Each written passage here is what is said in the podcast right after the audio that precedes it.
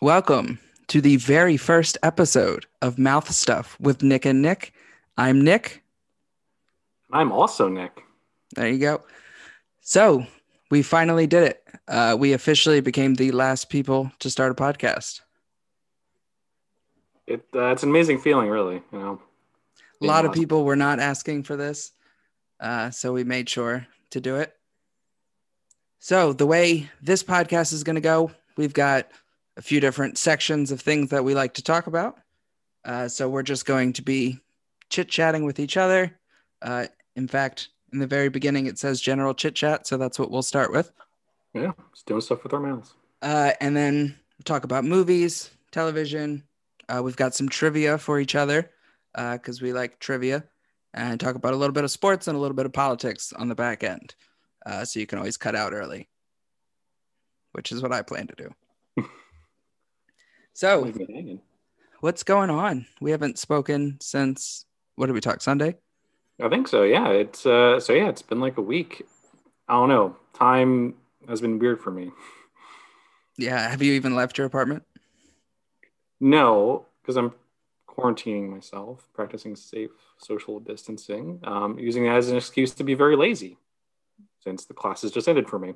Um, so I've really done nothing except maybe catch up on a few movies I've been meaning to watch, um, and do internship applications. That's that's been about it for me this week. I've noticed that your quarantine life is very similar to your pre-quarantine life. I was hoping you wouldn't notice, but uh, yes.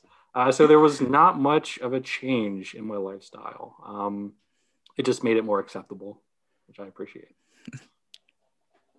I also have been watching quite a few movies. Yeah.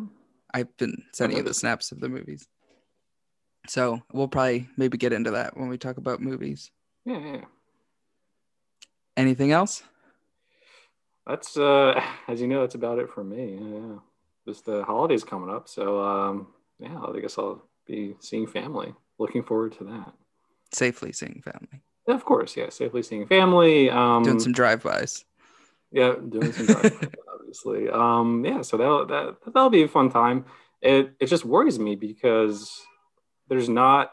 Uh, it's like I pretty much have a month before classes, but I feel like that time is just gonna just fly. Um, you know, with seeing family and everything, and then the next quarter is gonna start. So um, yeah, we'll see. Hopefully, I'll make the most of it and can do everything I plan on doing, which I haven't done yet.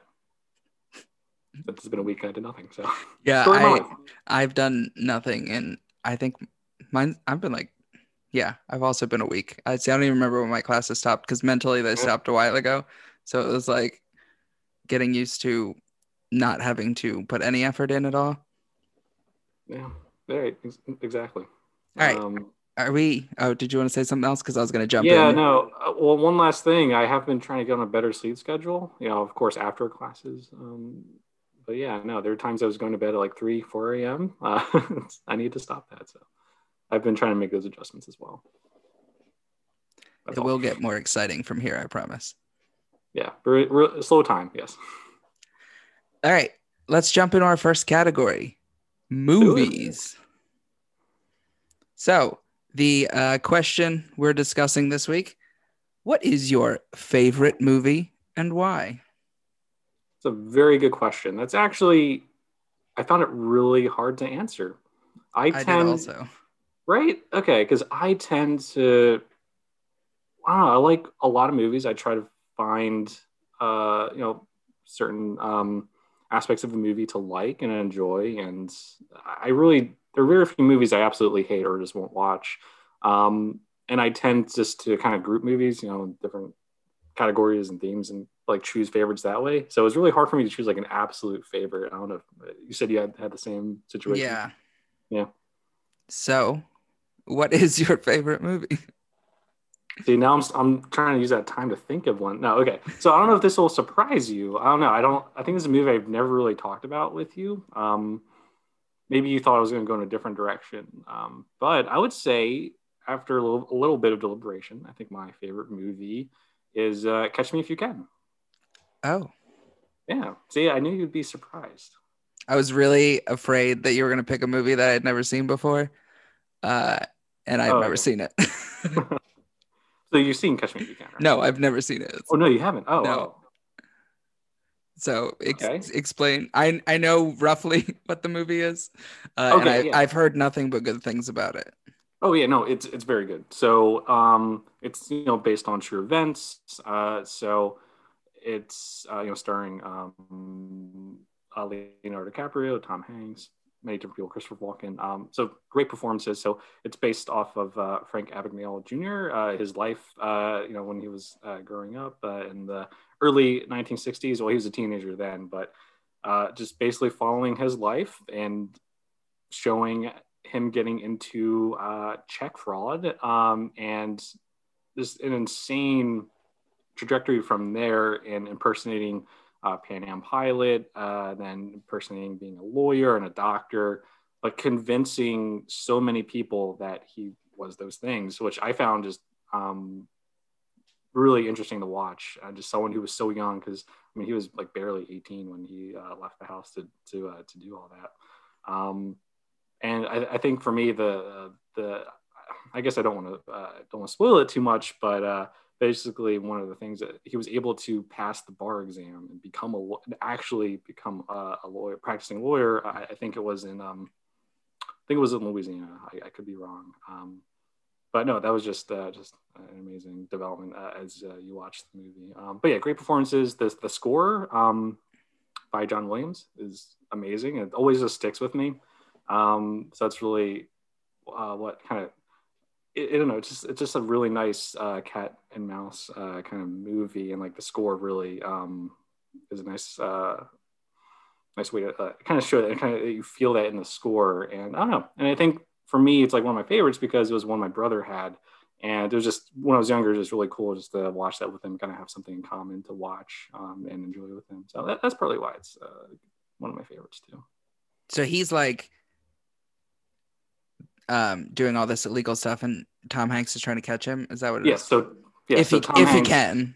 if he can yes. Uh, eventually he does. So eventually he just uh, uh yeah i guess uh, there's like a greed element too with this um and just uh him enjoying the the chase. Uh, but so for uh, uh tom hanks's character he does play an fbi agent at that time who was trying to track him down and you know like that's like his white whale and he really is uh doing everything he can to make that happen. And like his performance is great. So it's like you're kind of rooting for both people too at the same time, which is kind of Mm. interesting. Um, and this type of movie, movie. Uh, yeah, no. So he, and eventually, you know, they do give him an ultimatum that hey, you can go to prison, or you can actually like you're really smart. You're you're just in this realm of check fraud and know what to look out for. And he actually came to work uh, for the FBI, and he actually currently does, I think, like security um, work. I think he has his own firm uh, nowadays uh, that handles stuff like that. So, no, just a really interesting story um, I found, and I don't know, working for the FBI, I thought was kind of cool. When was the last time you watched it? So it's really funny you say that because actually it was on earlier today, I think, um, just on It, TV. it so that's why you picked it because you're like, oh, I like that movie. no, it was just a coincidence, I swear. Um, because I was thinking about it earlier in the week, and then it just so happened to be on TV. I'm like, wow, that must be a sign. I must choose it now. Um, because I will give a couple honorable mentions um, that are in completely different categories. Uh, I don't know if you want me to go through that now, or if you want to. I, if you want to keep talking, you can keep talking. Oh, I love to keep talking. I love, uh, I love hearing myself talk. Um, so I was thinking about the uh, uh, Inglourious Basterds movie. I Mm. uh, enjoyed that. I always enjoy Quentin Tarantino's movies. Um, that's one of my favorites. Everyone has their own opinion. No, that is that is one of the ones I like. I do. Mm. Yeah. Okay. Which, ones don't you like? I don't know. Whatever. We'll- Uh, most of the other ones. most of the other ones. Okay. No, um, I liked that one. I liked Django, and Yeah. then we can pr- stop listing at that point. Yeah. Jay- but everything else, no. Okay. Yeah. No. I'm- uh, I know everybody talks about it being like a great movie, but Reservoir Dogs is not a good movie in my opinion. okay. I could see that. It's it's different. Um, it has its flaws, and I think for his like debut, I think it was good and different. But yeah. Next, uh, and then the next one, the next one uh, would be the the Big Lebowski. Um, oh, I saw that one like within the last year was the first time I saw it. Yeah. Okay. Good. So I won't spoil anything, but the hardest I've ever laughed at a movie was the scene at the end when they're um, distributing his ashes, you know, on the cliff and it blows in his face. And for some reason, it just struck it just struck something in me that I just couldn't stop laughing. It was it was great. Um, but yeah, very good movie. I like that. That's about it. I won't go too much into details if they're just honorable mentions. So that it was uh, Inglourious Basterds and Big Lebowski as your honorable mentions. Mm-hmm. Yeah. I didn't know I mean, we were supposed to do honorable continue, mentions. I could continue with that list, but there are ones I was also thinking that could be high up there for me. You clearly put a lot more thought into yours, uh, into your explanation than I'm about to put into mine. That is okay. That's okay. I overthink things, unfortunately. But yeah, what, what's uh, what's your favorite movie? So like I was I was thinking for a while, and then whenever somebody asks, I always just say The Princess Bride. Uh, okay. And I've decided that is that what I'm going to say here too. And usually my explanation is just I just like that movie, uh, and that's nowhere near as deep of an explanation as yours. Um, I got an even greater appreciation uh, when I read uh, there was a book that was written about the making of the Princess Bride, mm. uh, and so I learned some of the cool background details about that. Um, but I mean, it was made 1987, but it's not like an 80s movie. Like right. you watch it and you don't immediately be like, oh yeah, that's from the 80s, with the exception of maybe, uh, first of all, Fred Savage being in it. That's kind of a giveaway that it's the 80s. Um, and the video game that he plays at the beginning, because it's like very dated. But other than that, it really could be made at any time.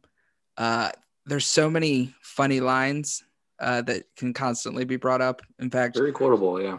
I just there's a mask uh, that I just got, and there's he has a quote in the movie uh, when Andre the Giant asks him why he's wearing a mask, uh, and he's like, "It's quite comfortable. I think everyone will be wearing them in the future."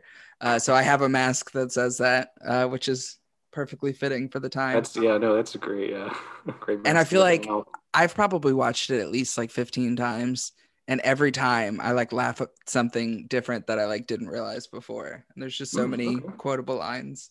Yeah, um, I'm not sure. So when was the first time you ever watched it? Uh, just because sometimes you know if I watch a movie when I'm younger, I don't pick up on certain things until later. Interestingly, I'm trying to remember the context, and I have no idea why.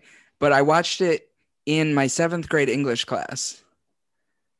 I okay. think it I think it was just like a half day or something, and she had just given right. up, which I totally relate to. right. Um, but I was no idea. Like she's like, we're watching this movie. It's called Princess Bride, and I had that same reaction that most people do that had never heard of it. They're like, Princess Bride. That sounds like like not gonna be a good movie. And then it starts, and it's like I'm watching it, barely paying attention because I'm a seventh grade child.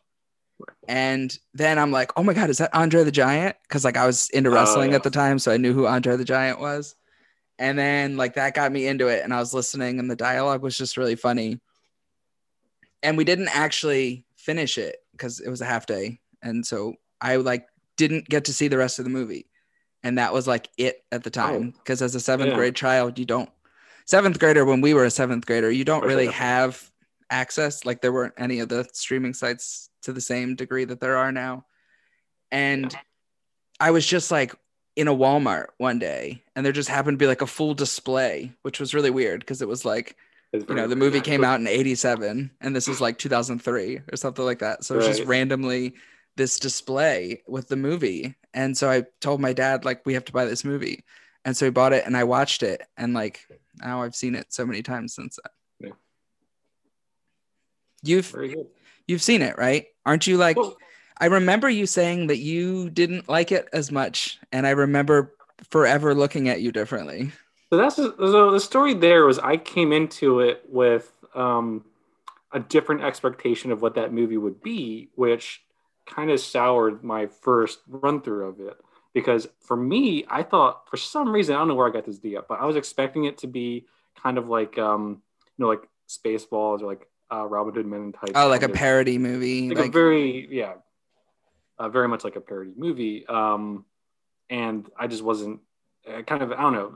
I mean, there were some funny moments, but it was wasn't along the lines of what I was expecting. Um, and at the end, I was like, oh, okay, that that was it. Um, but after watching it, uh, like Warner two more times, I've come to appreciate it, especially the the the lines and the dialogue and um, very quotable things, very smart, um, funny things. So yeah, there's definitely moments in it where it makes fun of the genres, uh, but that was actually something when they made the film. They had a hard time marketing it because they didn't know really how to market it. Like, is it a like a fairy tale story or is it just like a comedy or is it some right, kind of like romance or is it an action movie because it's got like pieces of everything which is what i love and i've really yeah. grown to appreciate uh, rob reiner as a director because i feel like he is able to do like all of these different genres with his films like if you look at the his filmography of all of these different genres and i feel like he can kind of he puts all of that into princess bride and that's part of the reason to like it because you take out you take out the comedy and it's still like a good story of a guy like trying to rescue uh, his love from this mm-hmm. jerk of a king uh, and then when you throw the comedy in then you can appreciate it as just kind of like a comedy story and then you know it's got the little kid with his grandfather that's always cute that's right yeah yeah that's a good point about like kind of multiple genres and like when i'm expecting something and then used I started for the first time. I'm like, wait, what is this trying to be? And like, what, am, what am I really focusing on here? Um, so I think that really impacted my first run through, but I've, I definitely come to appreciate it. And I have no honorable mentions because I didn't even think to do honorable mentions. Um, and I can't I just, even think of something right now that I would just like throw on. No, there. okay. I was going to ask um, if you had any. I mean, I really like the Avengers movies, but yeah, yeah. I was actually talking uh, with Reagan yesterday about uh, I've decided that if Infinity War and Endgame were one movie, that would be my favorite movie of all time. Uh, okay. But because it's two movies, like I just really like both movies. But if it was one movie, it would be the best movie. Yeah. Okay. Um, so, but then it would also be five and a half hours long. True. Which I mean, isn't that much longer than certain like director's cuts of other movies. I would, for me, it would be easier to sit and watch five, that five and a half hours than for a second time trying to watch The Irishman. I see. Yeah. I want to see that. Um, I got like I think I made it like two hours in, and it was just like. Mm. Wait, how long is that actually? Which I know. Uh, Scorsese is going to be listening to this, so he's going to have a hard time uh, because he's so anti Marvel movies. But right, yeah. Hey, uh, Money doesn't lie. I'm sure he could take criticism at this point in his career. No, I think the criticism that's going to break him is two guys on a podcast that he will never we, listen to. Yeah, that's how we that's how we get famous. But it's like three and a half hours, right, or more, right? I, yeah, I think it's like three and a half hours. That's crazy. Yeah. All right, I think we shall transition now. What's our second sec- segment?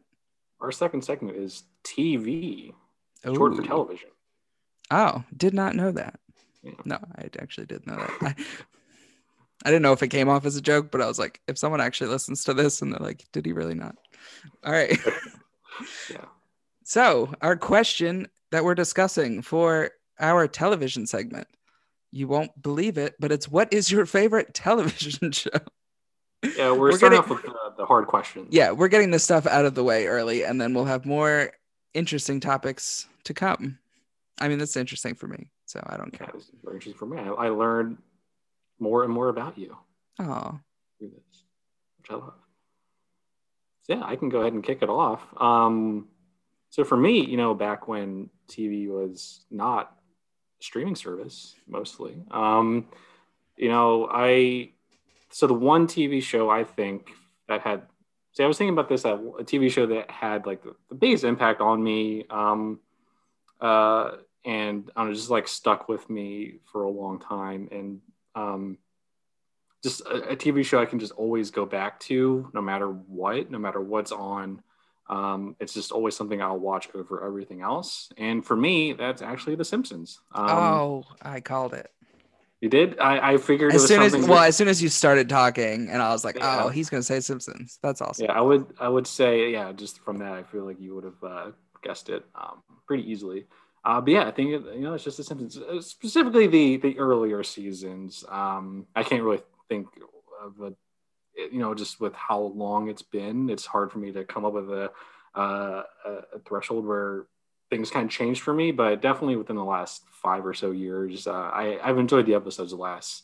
Um, but I just remember kind of growing up in a you know a sort of strict religious household. You know, certain things were uh, frowned upon and you know, kind of banned from the household. But I do remember sneaking away and like watching The Simpsons and flipping the channel every time someone would come in. And I don't know, just uh, just uh, this kind of like forbidden show that wasn't allowed to watch, but it was really great. Um, I remember the sense of joy I got where my brother just, I guess he never really liked The Simpsons or was into animated shows. Um, and it's like, I was like, why, why though? It's like the humor is, is smart, it's relevant. Um, and I don't know, just like the cultural impact is huge. I just didn't understand why he was so against it. But the greatest show I got was when he would actually like it would just be on TV and we were hanging out and he would laugh at the show. I'm like, why don't you like this? Um, uh, so I just always enjoyed when people like it. But yeah, no, um, I can't really think of specific episodes that I really like. Um, maybe that could be a discussion later.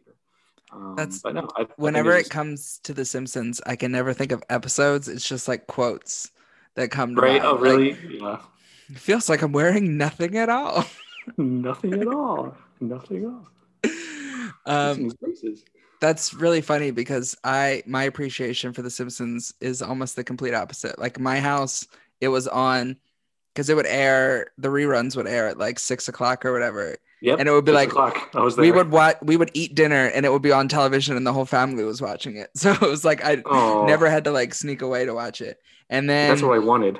When I like s- stopped being around in the house and stuff, I like stopped watching it as much. And then when it went on FXX and they did that 24 hour marathon when we were in college, I oh, sat oh, yeah. there and watched so much Simpsons and just like fell in love with it again. I was like, God, I forgot how funny this was. I would just be like laying on the couch watching Simpsons for like days. And my roommate, so I never talked to, would be like, Is this The Simpsons? I'm like, Yeah. It's so good. I just love like with just how many episodes they have. They could devote whole days to episodes around certain people, around yeah. certain, uh, certain themes, events, uh, holidays. Just throw them all together. And uh, oh yeah, like, I forgot that they did that. Like yeah. after they did the every single episode, it would be like every Tuesdays, Thursdays, and Saturdays we have The Simpsons. We're like today's yeah. are like just ones about Moe. And I was like, what? we'll focus on this really obscure sub character that uh, uh, didn't really do much. Here's nothing but Troy McClure. well, it was a good. That was a good bit. Yeah. The older ones. That's oh, I when I I've been meaning to like rewatch some more of it. Now I know I it's watch it again. Yeah. It's always been a TV series that I've always wanted to have on like DVD or Blu-ray, mostly Blu-ray. Um, I'm kind of snob when it comes to Blu-ray. Um, but yeah, it's always something I wanted to have, uh, like all the seasons um, to own. Uh, but I just haven't. It just costs a lot of money to have like, what is it now, thirty seasons? I, I, I have honestly lost track. Um, I remember it was a big deal when it was like twenty five seasons, but I guess that was like years ago. Now, just side topic. Sure. Is it really that much of a difference to do Blu-ray for animated stuff? I think so because there's also even if it's like animated stuff from 1992. yes, I think so. I think because sound quality could be uh, could be uh, a bit better. I found. All right. That's just my opinion. I have the ears for it, I guess. Well, and, oh, go ahead. No, you go ahead. Oh, oh, I was just gonna say, uh, my answer to what is your favorite television show uh, is I don't know and I really, really, I really tried to figure this one out. I wrote down The Office question mark, Sunny, right, okay. Sunny question mark, Parks and Rec question mark, Community question mark, and I couldn't answer the question. I think. I, I think it's because I've watched so much of all four of those shows in the like my lifetime that I've kind of just burned myself out of television for a while. That's why I've started just like only watching movies recently. Right. Because I've just seen so much of all of it. Like I love all those shows. Oh yeah, like but I feel like I just need to like take a break so I can I appreciate them again. I feel like that's hard because you know they're they're great in their own right. You know, it's like it's kind of hard to put one above the other. Um, yeah. Because they have great care, they have a great cast of characters, um, interesting storylines, but there's like really funny too. Um, maybe The Office hasn't really aged well, at least the earlier seasons, but um, yeah. Whenever I rewatch The Office, I like skip the first few seasons. I mean, I think everybody skips the first season, but I usually skip the second one too. Yeah, always get disappointed when that's what's on TV. I'm like, I'll watch something else. So yeah, I'm sorry I don't really have much to add to this that's one. Okay. Uh, I I'm surprised. I thought you would be able to. Yeah, I, th- I thought I would too, but it's just like I like them all, and I can't pick one. And then when I like try and pick one, I think of how much I've watched it recently, and I'm like, I wouldn't want to watch that like right now. Right. And so I think that's an issue. I blame quarantine. Uh, it seems to me that your favorite shows would be comedies.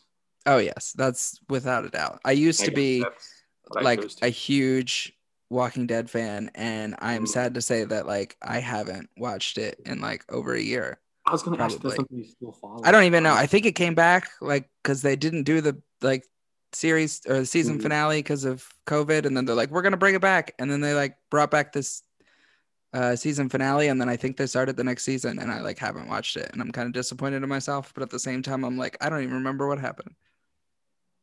Hmm. So yeah.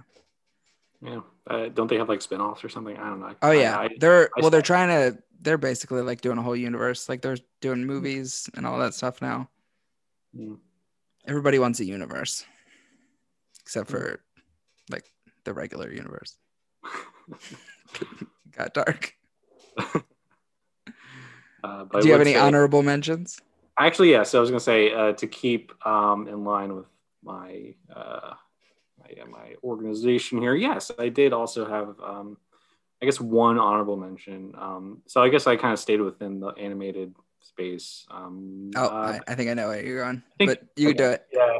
Um, I'd say it's Futurama. Yeah. Um, yeah.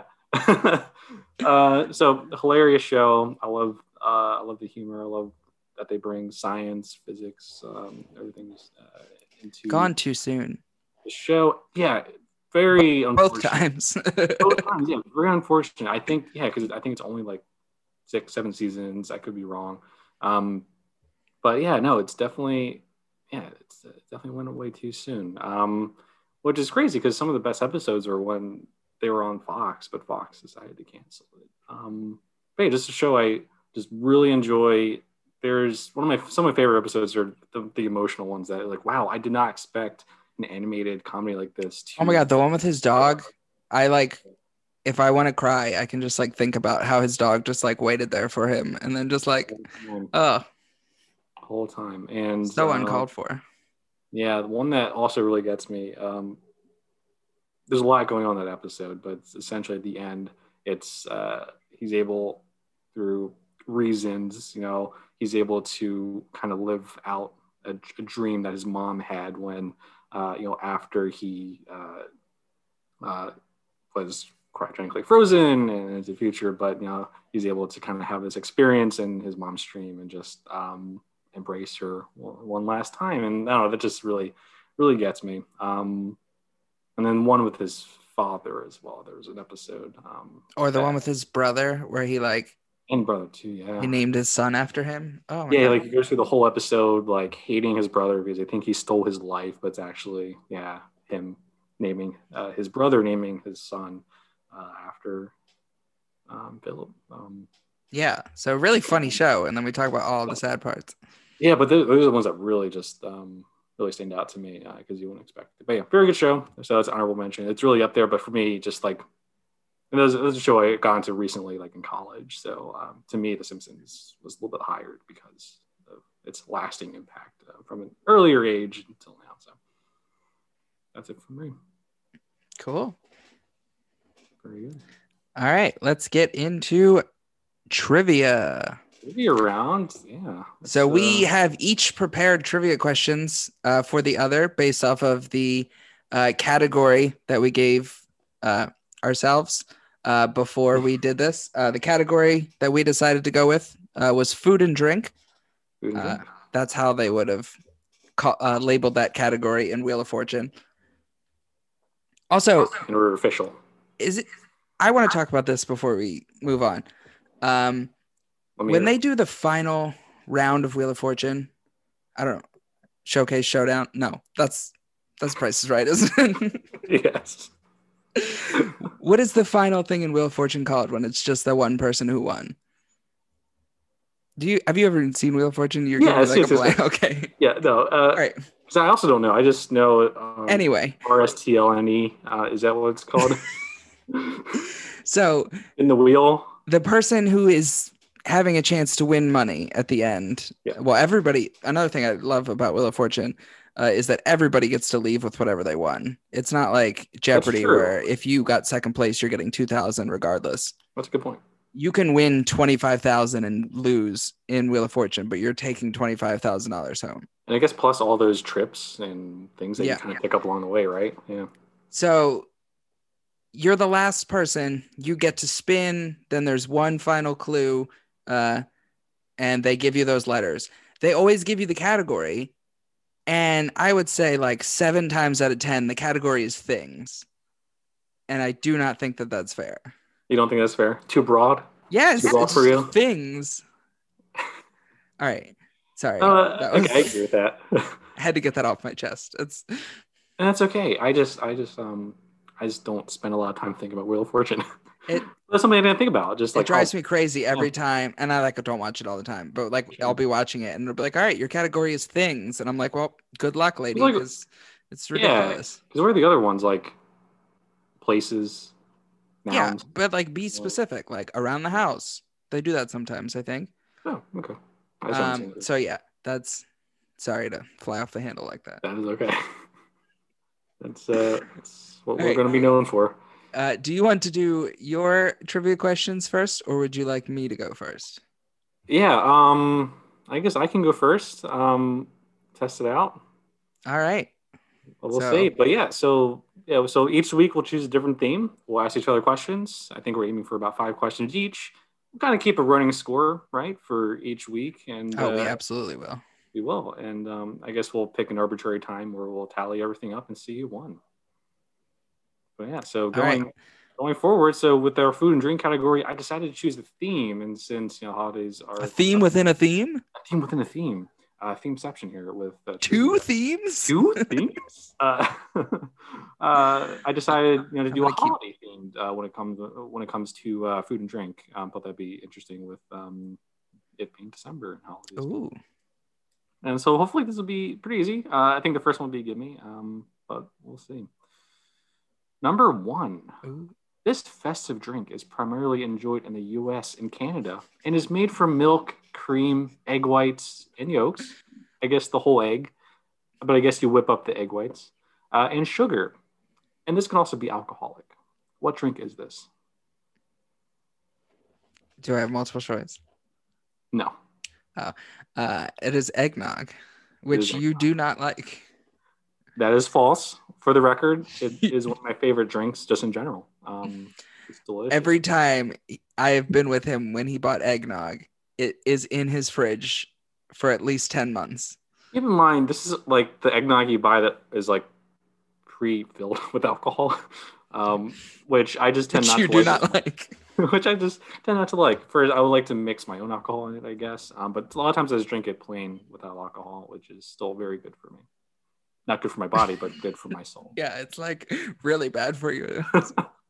which is delicious. Um, I I remember like my first exposure to that was in college, as many things uh, I guess coming from a more strict household. I just learned about life in college. I would just drink, buy things of eggnog from like CVS or wherever, and just and just drink it all. Jeez, your rambucks on it. Use my rambucks, all my rambucks. but very good. So you're uh, so far one for one. All right, now we're actually getting to the format that we agreed upon. True or false? Oh, Despite its rustic sounding name, Yule log is a traditional dessert usually served in France. true. That is true. That is true. It is. Uh, it's kind of like I guess how I see it. Um, it's kind of like a pumpkin roll, but chocolate. Usually chocolate. Um, Oh, I think I've actually like seen these before. Yeah. and uh, it, named after. I guess you know this is a practice that's not done anymore, but you know back in the day, you would bring in what was called a Yule log and kind of soak it in wine and let that burn um, during the holiday season. I thought it Um, was named after Sir Pierre Yule. Is that true? No. Sounds true. All right, moving on. So you're two for two now. Um, I guess I wasn't able to stump you as much as I thought, but we'll see with these next ones. Um, this could be a little bit harder. So we'll see. Number three, shuba, or colloquially herring under a fur coat, is a popular holiday dish typically served in what country? Uh, Norway, Russia, Denmark, or Iceland? I will say, uh, I will help you out here with the contents of this dish. So, usually has pickled herring, hard boiled eggs, mayonnaise, uh, and grated vegetables, which tend to include carrots, potatoes, onions, and beets.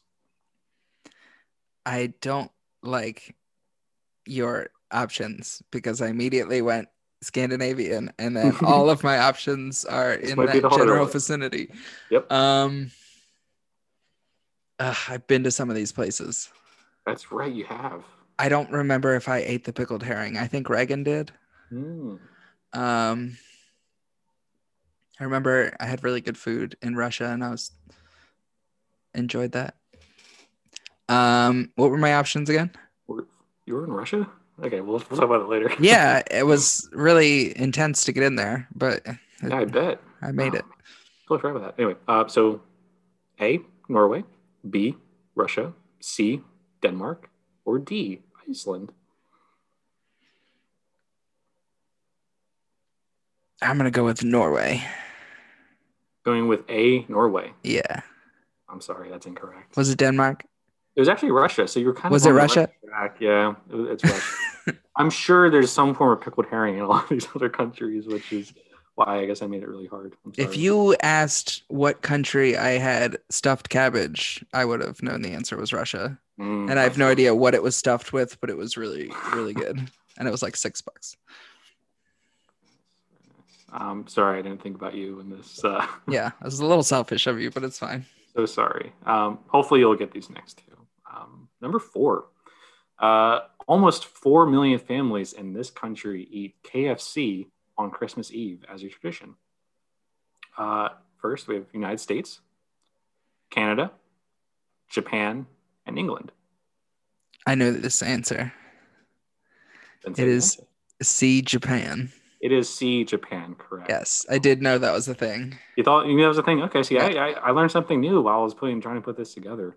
Um, this is really interesting because uh, it's just all about KFC in like early 1970s doing an ad campaign, being like, "Hey, you know, because mo- you know Japan mostly is not Christian, you know, doesn't celebrate Christmas. Right. So like, hey, here's something you could do for Christmas, and they have, and it's like a big deal. Um, they have nicely packaged uh, like um, uh, food, and you know, some people reserve their meals like months in advance, you know, for this time. And um, I do know that like some fast food places in other countries, like American fast food restaurants in other countries, are like way nicer than they are in the United States. oh yeah, yeah, Uh, I remember in one of my, it was a, a modern China class, and my professor showed us pictures of this uh, Pizza Hut in China that was like a like an upscale restaurant. It was ridiculous. Really? Yeah. Wow. See, I think I don't know. I see. I would actually enjoy going like fast food places in other countries for that reason, but I don't want to get you know chastised for going to like a McDonald's in in France. But uh, I think just like kind of be cool to see what their uh, influence on fast food. Yeah, that happened to me one time. I don't remember what country we were coming home from, but it was like we were in these other countries for like two weeks and we were in the airport on the way home and I just needed something to eat. And it was like the closest place in the airport was a Burger King. And this was still in another country, but I, Oh, and then so I was just sitting there eating my Burger King and somebody else that was on the trip, like not someone we went with, but it was like a tour, came up and was like, "Oh, you like couldn't last without American food any longer." I was Oh like, "No, I just was hungry and this was just like available." oh no, you did nothing wrong Yeah. I think about that Except- guy all the time. except you got the third question I asked wrong. But which means right now you're three for four. Not bad though. Yeah. we'll see if you could uh, get this last one. Um, we'll see. So number five, uh, this spiced beverage is a popular drink during the holidays in Peru, and even has its own event. So we have our options of tea, rum, beer, or hot chocolate. I'm gonna go with hot chocolate. Ooh, that is correct. I said that because Oh. that means you got it right, and that uh, counts against me. But oh, okay, good for you. Yep. So spiced hot chocolate. I'm not gonna. I forget the name of the event, but yeah, it does have its own event. I think I've had spiced hot chocolate before. Yeah. Very good. I don't remember. I think I always think back to the um, the Santa Claus and the hot chocolate um, that's made for um, Tim Allen. I forget um, Scott Calvin. There we go. When he first gets to North Pole, and I think it is like spiced hot chocolate too. Always think of that. Oh, I remember watching that movie and like the hot chocolate that came out of his sleigh, like when they did the upgrades on the sleigh. I was always like, "Oh my god, that hot chocolate looks Yeah, I want delicious." that. Right? Yeah. And it was probably not even real, but it just looked so good. And Yeah. and then like the cookie came out too. I was like, "Ah, to have his life." I know. I um. For, no, for real. That's that's a movie where I just really wanted that hot chocolate so bad. Yeah. Um, and is probably one of my favorite Christmas movies. Know, talking about favorite movies, but Yeah, that's definitely something we can talk about. We can talk. Maybe we'll talk about that next week because that'll be after Christmas. that would make sense. Yeah, we didn't time this well. We need to set a baseline of like, hey, here's our favorite movies. and- Yeah. we should have done that last week. All right. Is that? Did you finish or is it? I did finish. So you finished four for five. So Wow. very good. I got an eighty. That's Fairly like passing. the best grade I've ever seen. We'll see All if I do better. my turn. Well, yours are all going to be uh 50 50s. So, so what I decided to do with food and drink uh, is play a little calorie counter. Ooh. So I'm going to give you two items, or and if it's more than one, I'll give you the quantity, and you tell me which one has less calories. Oh, okay. This is okay. This should be interesting. All right, and this is not meant to judge. Sure. Um, what has less calories, a Big Mac or a Whopper? hmm. I would say the Big Mac actually has less calories. Big Mac, 563 calories. Whopper, 657. I frequent the McDonald's app, so I know the count of the Big Mac. And you're no stranger to a Whopper. I am not. But that's obviously, that's a Big Mac, obviously the regular Whopper. Didn't we establish that the uh, Impossible Whopper is actually more calories? I think so. I think But- so. You have to compensate for you know the terrible flavor, It's like, listen, we took the meat out, but we got to make sure it's still unhealthy. right? it's good though. kind of healthy burgers. All right. What has less calories? One Twinkie or two tablespoons of Skippy peanut butter? Specifically Skippy because that, you know, it varies from peanut butter to peanut butter. True. I feel like that would have a lot of sugar though. Um, that's interesting. One Twinkie. Or two tablespoons of skinny pe- no, Skippy peanut butter. Probably not skinny. Uh, Skippy, two tablespoons. Calorie count. Um, I don't know. Is this like gonna trick me? I might. I, feel, I don't know. I feel like nuts might have higher calorie content, but like they're not empty calories. Um, I would, I'll go with Twinkie. That is less. Twinkie has 140 calories. Skippy peanut butter 190. So, 2 for Oof. 2. Wow, this is stressful. Yeah, so Twinkies are actually healthy. right. So I should dip that in peanut butter. Ah, that would actually that's as long as it's not Skippy's. All right, this next one is a little interesting. What has less calories, a Taco Bell beef quesarito or a 750 milliliter bottle of red wine? So an entire bottle of red wine. entire bottle of red An wine. entire bottle of red wine. It was like 24 ounces or something like that. Or one Taco Bell beef quesarito. And I will tell you, the bottle of wine it does vary based off of alcohol content and things like that. Uh, but the entire variance is either above or below the quesarito. I have a wine bottle just sitting over there, but then they don't report. Yeah, why do they not have to put like that stuff on there? I find that messed up. Probably because they and I don't think want you to see what I- you're drinking. I think that should disqualify this question because of that. Also, have you ever had the quesarito? It's actually really good. It's so good, right? It's is it is that the one where they? Not to go on another It's a it's a quesadilla with a burrito inside of it. Like they have the like cheese on the outside. Like With the grill, right? yeah, sure. Yeah. I think It's- yeah, I think It's really good. That's usually um, my go-to if I were to get a burrito there. We eat so healthy. Anyway, um, you know, I'm just gonna so calorie content. I might just go with the. Um, I mean, I don't know if I'm answering this correctly, but uh, I guess the uh, You're doing- less You're saying the quesarito has less. has less. And Taco Bell beef quesarito has 710 calories. A bottle of red wine has between 530 and 660 calories. So the quesarito that's has so more close, though. calories. You, you tricked me. I mean, it's That's still so at least 50 more, but that's fine. Mm, All right. Number four, what has less calories? A, oh, I think that a uh, junior chocolate frosty, so the smallest chocolate frosty, That's like really small too, right? or three medium bananas. All right. Show. Can you show me what a medium banana is? Um, I believe Google said it was seven inches. oh, okay. So like your average banana, but three. above average. Um, three of those, and or then, the smallest chocolate frosty. so for the bananas, are you eating the skin? I don't believe so. No, you're not eating the cup for the frosty either. It's actually edible. Just so you know. I think people sometimes like another tangent.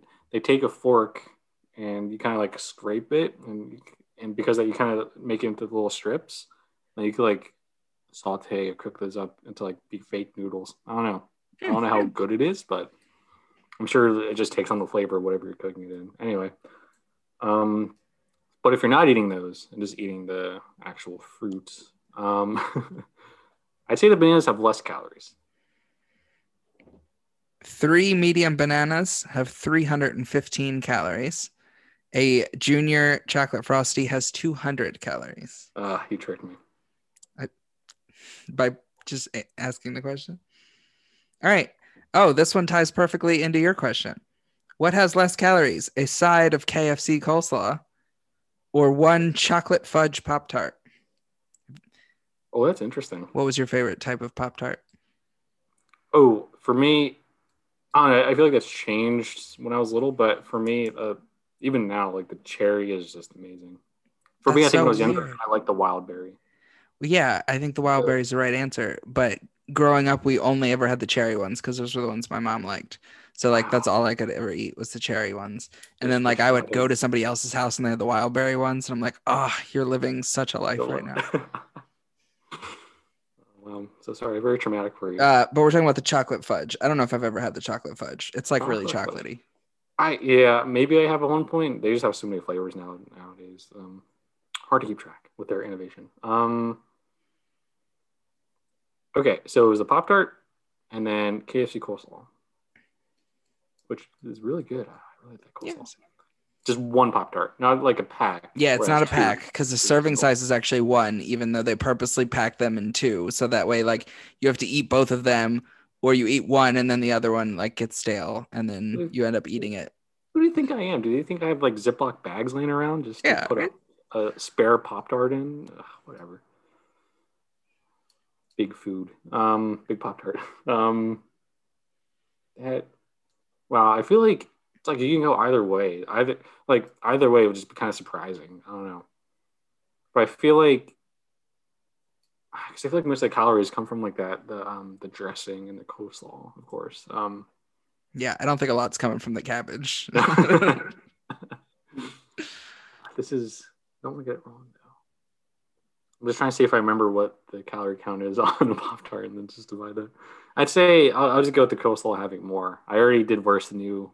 Um, I honestly thought with these 50 50s that you would be getting Oh, just- like at least 50%, but Yeah, because I don't know if it's like just based on what you're saying. I don't know if you're trying to trick me and like, wow, this is like really actually surprising. side of coleslaw 170 calories, one Mm. chocolate fudge Pop Tart, 200 calories. Um, All right. So you got a two out of five. There's so basically my main takeaway here is I should change my eating habits. That's really all that this podcast was. It's an intervention. Intervention. Because everything that had the highest calories is, is all I eat. Every meal. well, really, what you should take away from this is if you're wanting a Taco Bell beef quesarito, it would be healthier to just drink a bottle of red wine. Which I have done. I just did it last night. But the problem is, once you drink a bottle of red wine, you're going to want a Taco Bell beef quesarito. That's so true. I also did that. you know me so well. Okay, very good. What was that? Five out of five? Two out of five. Two out of five. No, that's passing for me. All right. Shall we move on We shall. to our next sports? Sports. Sports. Sports. Sports. Because we're very sporty men. Very Like, sporty. Men. Very. Yeah. if you're listening to this and not watching it, we're both very, very strong, in shape men. We're the quintessential uh, man that you would think is really into sports, Yeah, like just picture a man. Boom. who does sports, whatever that would be. Yeah, like football, baseball, etc. All at the same time.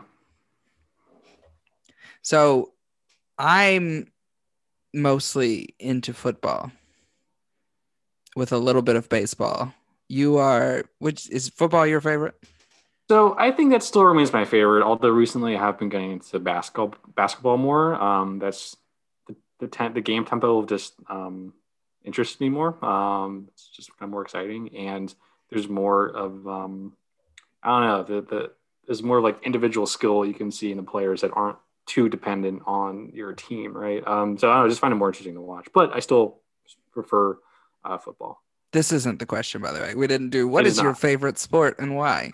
uh, although that would have fit perfectly with what else we've been doing. I would have, and hey, Uh, I mean, it's pretty similar to that. We decided to go uh, with football, discuss a little bit about football uh, today with this one. Uh, specifically, the Eagles. We're both uh, sadly Eagles fans.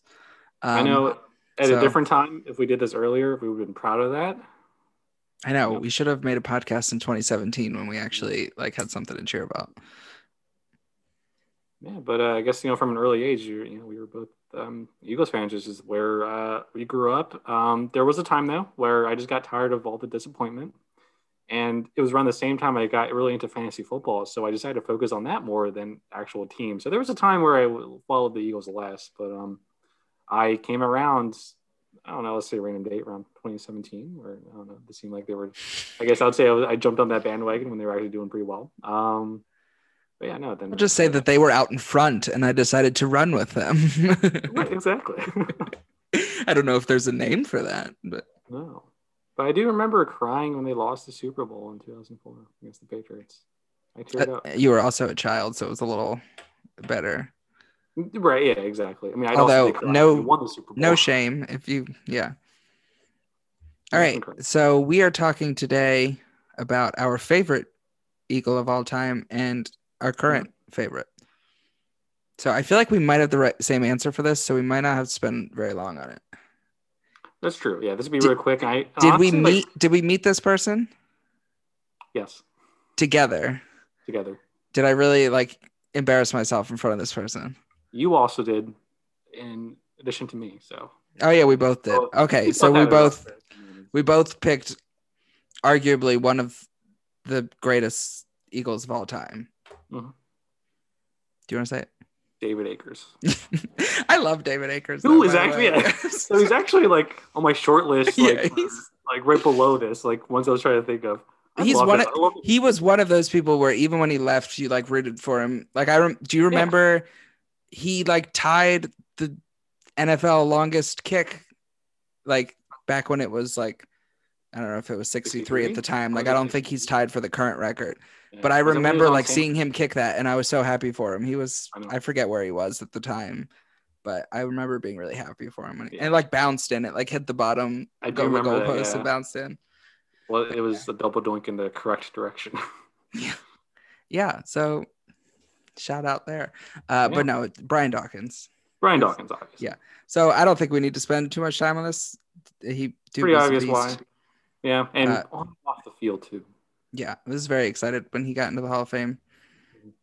Well deserving. I remember being in, I think it was like fifth grade, when we had to write a persuasive essay, and I wrote mine about why Brian Dawkins should be in the Hall of Fame, uh, not realizing that first to be in the Hall of Fame you have to retire, and then you have to wait like a certain amount of time because he was like in his prime at the time. So it was like they're gonna make an exception and just like put this guy in the Hall of Fame while Yeah. he's playing. which they should have done. Uh, I don't know if you want to go into others, um, but I also was thinking about Brian Westbrook, and I don't That know, was- be- you also thinking of Brian Westbrook? No, I was I was thinking if you didn't pick Dawkins, you were gonna pick Westbrook. Right, Westbrook, yeah. Um, just always love seeing him as a runner. Uh, I don't know. I don't know. It might be controversial, but I feel like the last greatest like receiver we had was like Terrell Owens, but that could be. That didn't even last very long, but It yeah, last long, but it was such a great. It was a both on and off the field. It was a very Oh, yeah. with him. Fantastic. But that's all I had to say about the favorite Eagle of all time. I struggled so much more with the current favorite than I did It's hard. like It's hard with the, currently who we have on the team. I had to first look up the roster to see if I was missing anybody. Uh, and Yeah. sadly I wasn't. Um I didn't really put an answer. I put a couple guys with question marks next to their name. I did the exact same thing. Who's on your list? So for me, it, it's it's hard, especially now with this season. But it's like I just have such high hopes for him. But uh, obviously, he's been hurt. Um, but I want to say Alshon Jeffery. I don't know. I just I like him Oh, as a a hot receiver. take.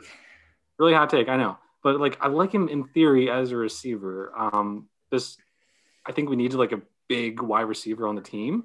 Um, Travis and I. I think he could do well if he has like a quarterback who can actually throw and has time to throw. I'm not saying it's Carson Wentz is bad. It's just the offensive line just doesn't give him enough time to throw and just doesn't. He just can't run like he used to. Um, can't scramble. Uh, so, but yeah, no, I, it's like I want to see him do well. Um, but I think for me right now, it would be Zach Ertz. Although he hasn't, he also hasn't really been doing much. Again, quarterback issues. Um, but I just, I don't know, just really like him as a player. Um, now it was kind of hard uh, with uh, Celek leaving. It's like, oh, he's going to fill that Oh. Celek. I Yeah. Um, so it was really cool to have someone um, on Zach Ertz's, you know, uh, pedigree to to be on the team. Um, and yeah, I know. I just think uh, even off the field, he's a he's a cool guy. Yeah. I don't think he's gonna be around much longer though, sadly. You don't think so? Yeah, but I guess I also do like Goedert too. So, but anyway. oh wow. I really like this guy, but uh his replacement, I'll actually enjoy him just as much. uh I realized that the issue uh as many people like to do, I'm going to blame this all on Chip Kelly. Uh because. I feel like ever since Chip Kelly was here, you kind of can't really build an attachment to a player because you're not sure if they're still going to be here anymore. Because I feel like we haven't really done very good at sustaining players. Um, for example, I never got to wear my Jerry Ma- Jeremy Maclin jersey oh my Uh, goodness, yeah, yeah. I remember while him. he was on the team because I got it like the Oh. Christmas before they like didn't re-sign him. Um, Oh. but that was in the past. Uh, so yeah, I don't know who my favorite is. Uh, I wrote, I put Goedert on my list because I think he's definitely got some uh, potential and he's already shown some skills. I also put sure. Greg Ward because of what he did last year as like the only receiver, basically. Okay. Um, I don't think he's the best receiver, uh, but I think he stepped up. yeah, I like that. Um, I don't know. The only uh, jerseys of current Eagles players I have are Wentz and DeSean Jackson, and the Hmm. DeSean Jackson one was from the first time he was here. Uh, so I don't even know if that should count. But I have a feeling I'm going to need to get Well, some new bad. jerseys. I almost. Well, here's the thing. Let's My favorite Eagle was clear until this last year, and it was Malcolm Jenkins. And yes, I once they got rid of Good him pick. and didn't re-sign him, I was like, I don't know who my favorite is, and I don't know what's going to happen with the defense. And it got even worse than it was before. Yeah. Uh, so yeah, No, I miss him. Very cerebral player, both on and off the field. I say it a lot, but but his activism and uh, yeah, that was he actually Yeah. is one that it would make sense for off the field as well. Yeah.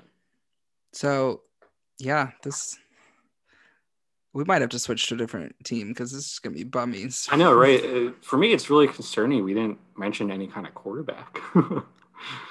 I mean, Sure. I personally like Wentz. I'm rooting for him to turn around. Mm-hmm. for a Um, different team. but it might end up being on a different team. And if he goes somewhere else, I'll root for him on that team. I'll wish him the best. Yes. If he stays here and continues to play, I'll root for him here. But right now, I'm gonna root for Hurts because he's on the field and on my fantasy team. So suck it, Matt Ryan. uh, I got tired of like maybe he'll do well this week, so I just dropped him. So, no, it, no, that's that's the right way. I still have him, but I haven't started him since like week three. Also, I was a six and seven playoff team, and I or and I won last week. So That's impressive. and I might win this week. All right. So moving from one sad topic to the next, we are going to end the show with politics. So, um, I guess this everyone who wants to stick around and talk about politics can. Which- we'll- So the other day I watched um, Seth Meyers stand-up special on Oh, yeah. Netflix. He has a segment in his stand-up special where he talks about politics, but he's like, I know not a lot of people like some people don't like have you seen that? I have Oh, not. No. You were shaking your I head. kind of so I see what he's going to say. Um, so he's like, I know not everyone likes to listen to politics. Uh, so there's going to be a skip politics button right down in the corner that I worked with Netflix for. And I thought he was joking, but it actually like came up on the screen and I wanted to click it to see if it skipped, but I also wanted to hear it. Uh, so Oh, I just course, thought yeah. that was interesting. So And we don't have the did it? capability to do that, but Wow, no, no, I don't think we can. We, we can try, but uh, but it was really funny because after he was done with his politics part, he's like, "All right, I want to let the people who skipped politics come back in, but I want that I want to say something at the end here that's gonna make them want to like go back and rewatch it." And he's like, "So here we go." And then he was like, "And so, in summary, I think I misjudged him, and I think he was a great president." oh, that's great. Unfortunately, we can't do something like that. So Yeah. you're gonna have to sit here and listen to us. or just like stop. It's fine. Can't leave. no. So, you know, I guess we were trying to choose a topic that was, um, you know, relevant to what's currently going on, and so we're uh, right now deciding to talk briefly. Uh, you know, there's only so much we could really get into um, with uh, a short amount of time that we have, um, and our very limited knowledge on certain things uh, when it comes to Cannot stress that enough. topic. Cannot cannot stress that enough.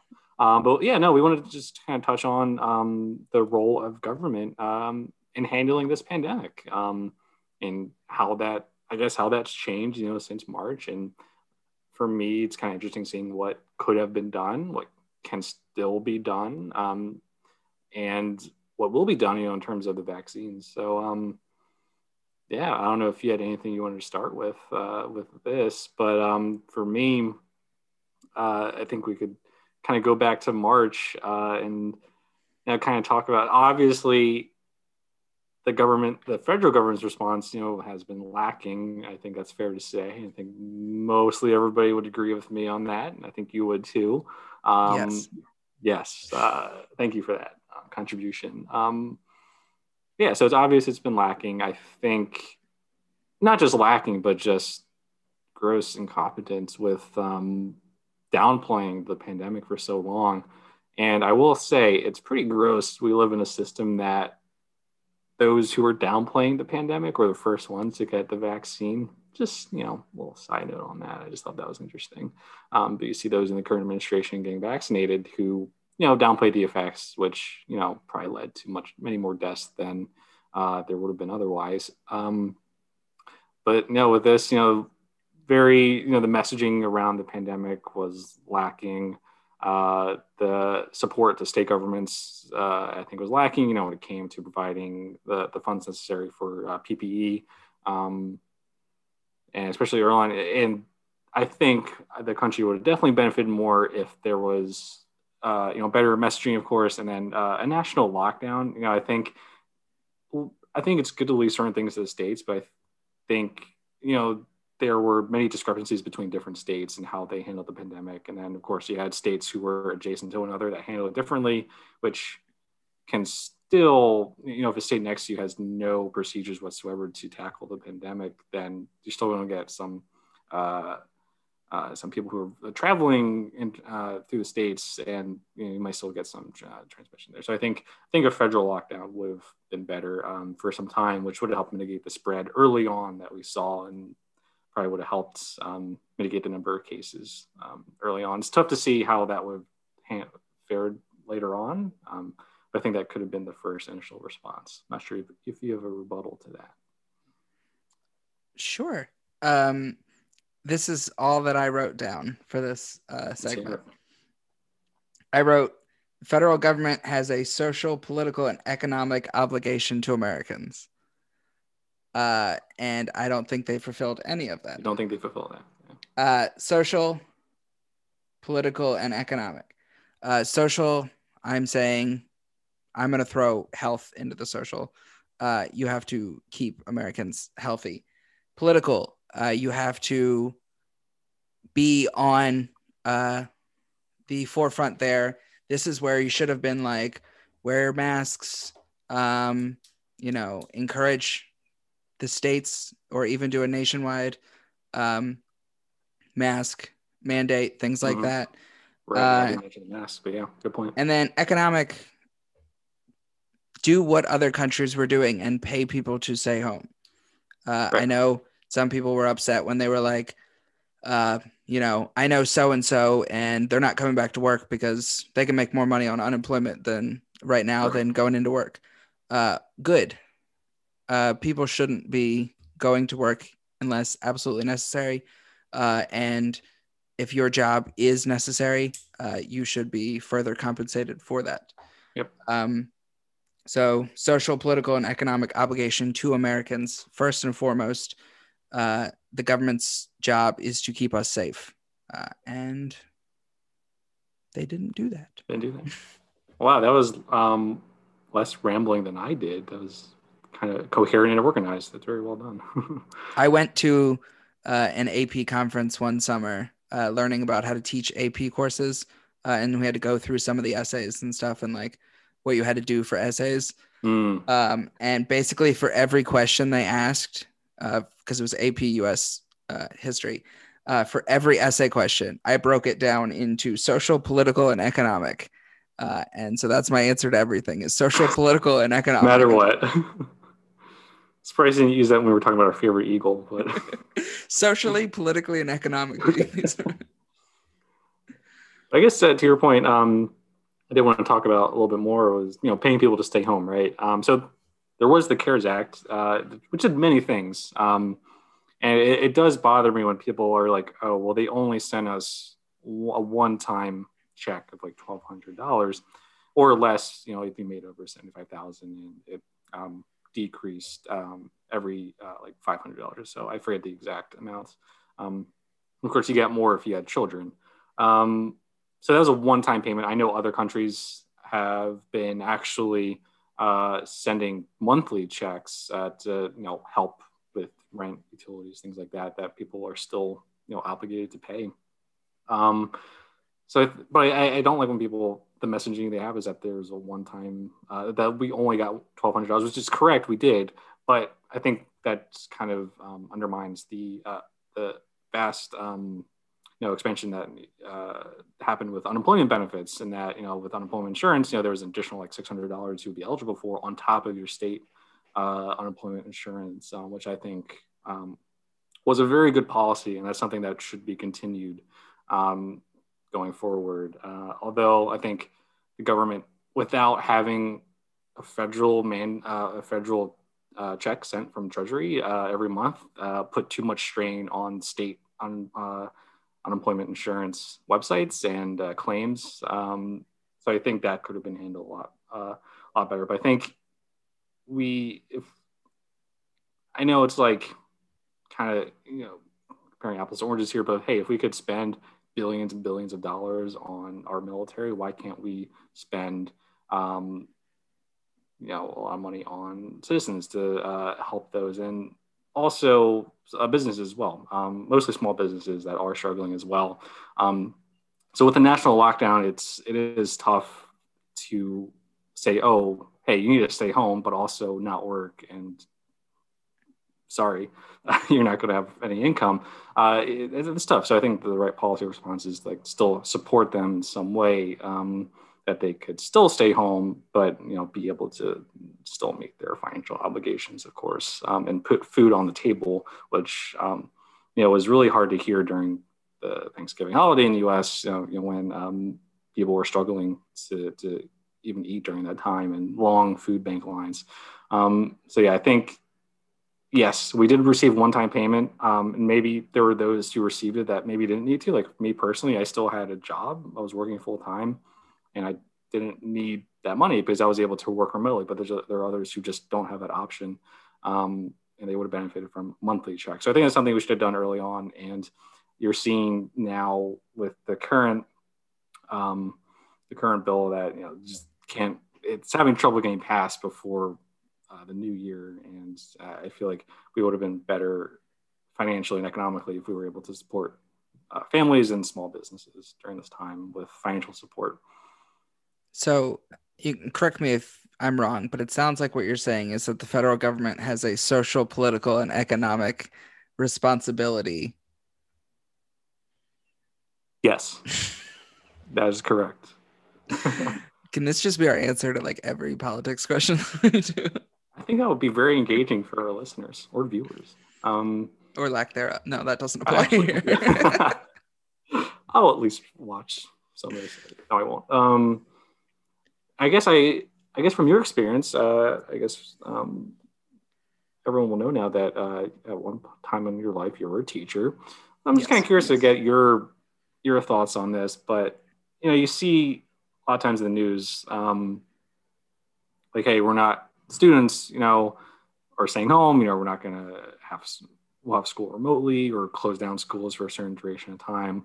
Um, but also simultaneously have restaurants open and have food served either depending on your state of course those um, requirements might be different. You know there might be some form of indoor dining social distance or outdoor dining um, or takeout only but so you still have that option. But then schools are either closed or remote working for i don't know. And i would argue that i think we should have maybe focused more on closing certain restaurants with financial support of course but still had schools open um, because those are usually populations that, um, uh, you know, the younger populations who wouldn't be at risk and transmissions would be smaller. Um, I just, as a teacher, I'm just kind of curious on your, your, your thoughts on that because I know that's a, a stance that Fauci um, takes as well.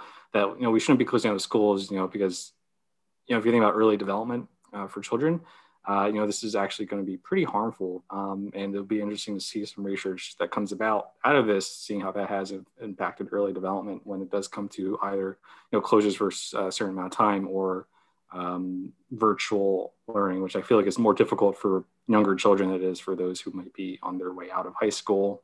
Um, I'm just kind of curious to see from a teacher's perspective, just because, you know, we are also trying to protect teachers um, and I think as long as we're setting up the necessary precautions in schools, keeping teachers safe as well, and make sure PPE is provided, and of course supplies to keep everything sterilized, I think we could keep schools open. Um, but you see, like New York City, um, like the largest school system in the country, um, closing down for some time. Um, I just thought it was just a thought I had, and I was kind of curious to get your thoughts on it, being a teacher. Which, uh, yeah. So I know with the background, uh, the high school uh, it's a little bit different. I was not really in favor of schools coming back uh, in that children may be less susceptible, but I do feel like a lot of teachers uh, would be on the higher risk because a lot of teachers, uh, I know a lot of older teachers uh, and you know teachers with other health conditions, things like that, uh, that would be more at risk. Um, but I think this kind of just highlights some of the issues that have been in education for a long time uh, in lack of funding, meaning larger classroom sizes, um, which makes it difficult to bring kids back. Um, it's hard to bring kids back when you have 30 kids in your classroom uh, in a space that, if you're social distancing, can only fit like 10 or 12. Uh, so, you know, in hindsight, should have been more funding to begin with. So there should have been smaller class sizes because even when there's no pandemic, a smaller class size is just better for everybody. Uh, so I think that's an issue that was never dealt with before and now uh, needs to be addressed in for a uh, safety concern. So I'm not going to deal with it until it becomes a safety issue. Uh, that's one thing. Um, I definitely can see. Uh, I'm seeing firsthand the experience of remote learning for elementary school kids. Uh, I imagine as a kid it would be much harder, and I can see uh, from the elementary school kids, uh, age people uh, who I am helping right now, uh, it can definitely be a struggle. So there's no perfect solution. Um, I'm mm. glad I didn't have to make the decisions, but. I do think you have to try and balance safety uh, with the education because I know, I know it'll be hard, and I know they're missing, and you know maybe delaying developmentally, uh, but at least you know you can always come back, and if you have to reteach next year, you have to reteach next year. But it's better than uh, somebody getting sick or somebody contracting something at school and then bringing it home to somebody at home. So I always think deal with safety first, and then if we need to uh, do something about increasing learning or education later, we can deal with that later. For sure. Yeah, no, you bring up a good point. You know, no perfect uh, solution, and you know, there are other, they're very complicated. There are other things going on here, um, like a lack of uh, funding in education, and I don't know. Just, so during this whole thing, it just brings to light so many policy failures um, that is, is just we're always on the radar, but just you know brings them into a whole new light where um, we see the effect of um, you know lack in federal uh, funding when it comes to education, but also um, the uh, the lack that many people do experience, you know, when it comes to having a stable um, broadband connection, or even uh, those who may not even have internet, um, and how do they actually engage in online learning? oh yeah, um, internet is where do those resources come from? Internet is a necessity this year and it was before but it really is now and it should be something that everyone should have access to. Uh, for sure and i don't have the numbers in front of me but it, it always surprises me just the the fraction of um, uh, those in the us who actually don't have access to um, to either no who have access to, don't have access to internet or have access to a very subpar um, really slow internet. It's always surprising to me. Um, but yeah. Um, I feel like the segment's not funny. I it, it's not. I mean, I feel like we did nothing to lighten this up. Oh, sometimes you just gotta be real. You gotta be serious. Yeah. Do, do people want right, real? But, I mean, the the one thing, one other thing I want to mention is the vaccines. If you'll let me, I mean, I guess they could be funny. I, Make it funny, or we're not doing it. That's so hard. Well, not funny. Not funny. Um, I will say, I will commend the administration, not the president, but the administration, um, on Operation Warp Speed. Um, that did allow. Hate that name.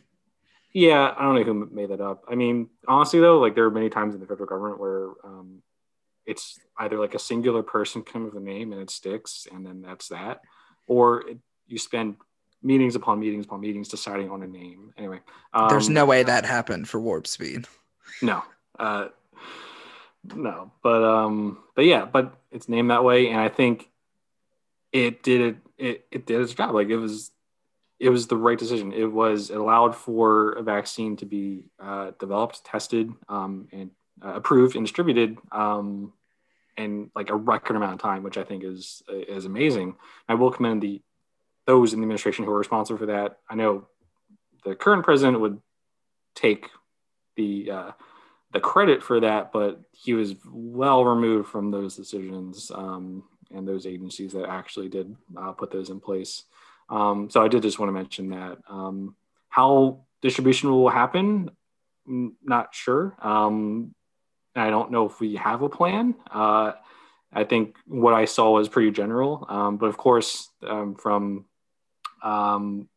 I think the it was the FDA or CDC guidelines coming out is, is you know of course these are good vulnerable vulnerable populations, uh, those uh, you know in retirement communities, those are elderly, and then of course those frontline um, essential workers you know, in, in um, hospitals. But yeah, just did just want to say like one good thing to come about from this was um, the speed at which vaccines were, were, were made available. But now I guess there's the new hurdle coming up of how we get these distributed widely to uh, everyone and make sure, you know, you hit a, an optimum percentage of those in, in, the population to actually take the vaccine to make it effective. I think that's another another um, health um, policy issue to, uh, that we have to I th- get. To. I think everyone who gets a vaccine should get a free PS5 that's amazing. That would solve two policy issues. Um, I was not deemed worthy enough to be allowed to pre-order a PS5. Um, so yeah. What did, what did you have to do to pre-order? Oh, so, you had to be so like with, at risk. so with that, it's like you basically apply to Sony, or at that time you applied to Sony to have them review like your PlayStation account and like past purchases, and then determine if like you would get because like uh, uh, you know just with the pandemic, you know, um, supply was very limited, and they you so I basically put an application to uh, you know get my name into a, a pool to you know some algorithm I guess decided I wasn't worthy to you know but another friend of mine was worthy enough um, to get a PlayStation 5 to to be allowed to pre-order now, I'm not sure if those who went through that way, that method, actually were able to pre-order. I know the whole pre-order situation was terrible um, for some, uh, at least those who are going through um, retailers. Um, but anyway, so I think that's a very, a very good policy recommendation. Just have the federal government take over production of PlayStations. Yeah. Get that manpower to create PlayStations and then just PlayStation vaccine, PlayStation vaccine. And then your vaccine, because it's already got that microchip in it, can be hooked up to your PlayStation account. And then you can just. No. I like it. I like it. Or we could tie in a stimulus to the vaccine that you would be eligible for as long as you get the vaccine. That might be a slippery slope. Um, but could be an effective way to make sure those who you could inject yourself with the stimulus. Ooh, just straight up money that could mm-hmm. work. That might have we tried it? Ten thousand dollars? Have true. we, we haven't tried. We haven't tried. I guess that does wrap up this uh this thing. I guess uh, ending on some jokes. Yeah, we made it funny for us. It was probably still not nobody listened for that long. It's we've been like almost an hour and a half. We said we were gonna do like 45 minutes to an hour. Yeah. That's the thing though with um I don't know, it's like we, we listen like when you're talking about Greg Ward, you can go on for like hours. It didn't get me started on um I always mess up his name, but Whiteside. Oh, I was gonna start the segment with a joke by saying that he was my favorite, but I forgot oh, about him, just like I forget about him every Sunday. He also forgets about himself. Yeah, what a bust. Yeah, what a shame. Yeah, no, I guess very excited for um Philly sports though with the with the Sixers. So we'll see. Yeah, I might have to start watching basketball. I say oh, that every year. Every year, I'm like, I'm gonna start watching basketball, and then I forget because it's on like all the time. Oh, it is. It's it's fantastic. Um, we like we said that in two different ways. I was like, it's on all the time. You're like, it is. Yeah, it is. I love it. Um, especially when the Sixers are on. Uh, they they I don't know. They have a really good team, and I don't know if they're still any trade rumors going on with Har- um, with Harden, um, but we'll see if that comes to fruition soon. Um, uh, but still, without him, a very good team and very encouraging. All right, so with that, I'm gonna watch Catch Me If You Can whenever I can. It, whenever I can catch it. Ah, yeah. That was dumb. Should we end on that? We should end on that. Very good. I won't watch your movies. Oh wow. All right. Well, this has been Mouth Stuff with Nick and Nick. Uh, thanks if you listen to or watch this. Uh, hopefully, we'll have another one on next week with some new topics, uh, same segments, movie, TVs, trivia, all that, sports, politics, a little bit of everything. And You know, keep things funnier. should we end? I'm just going to end mid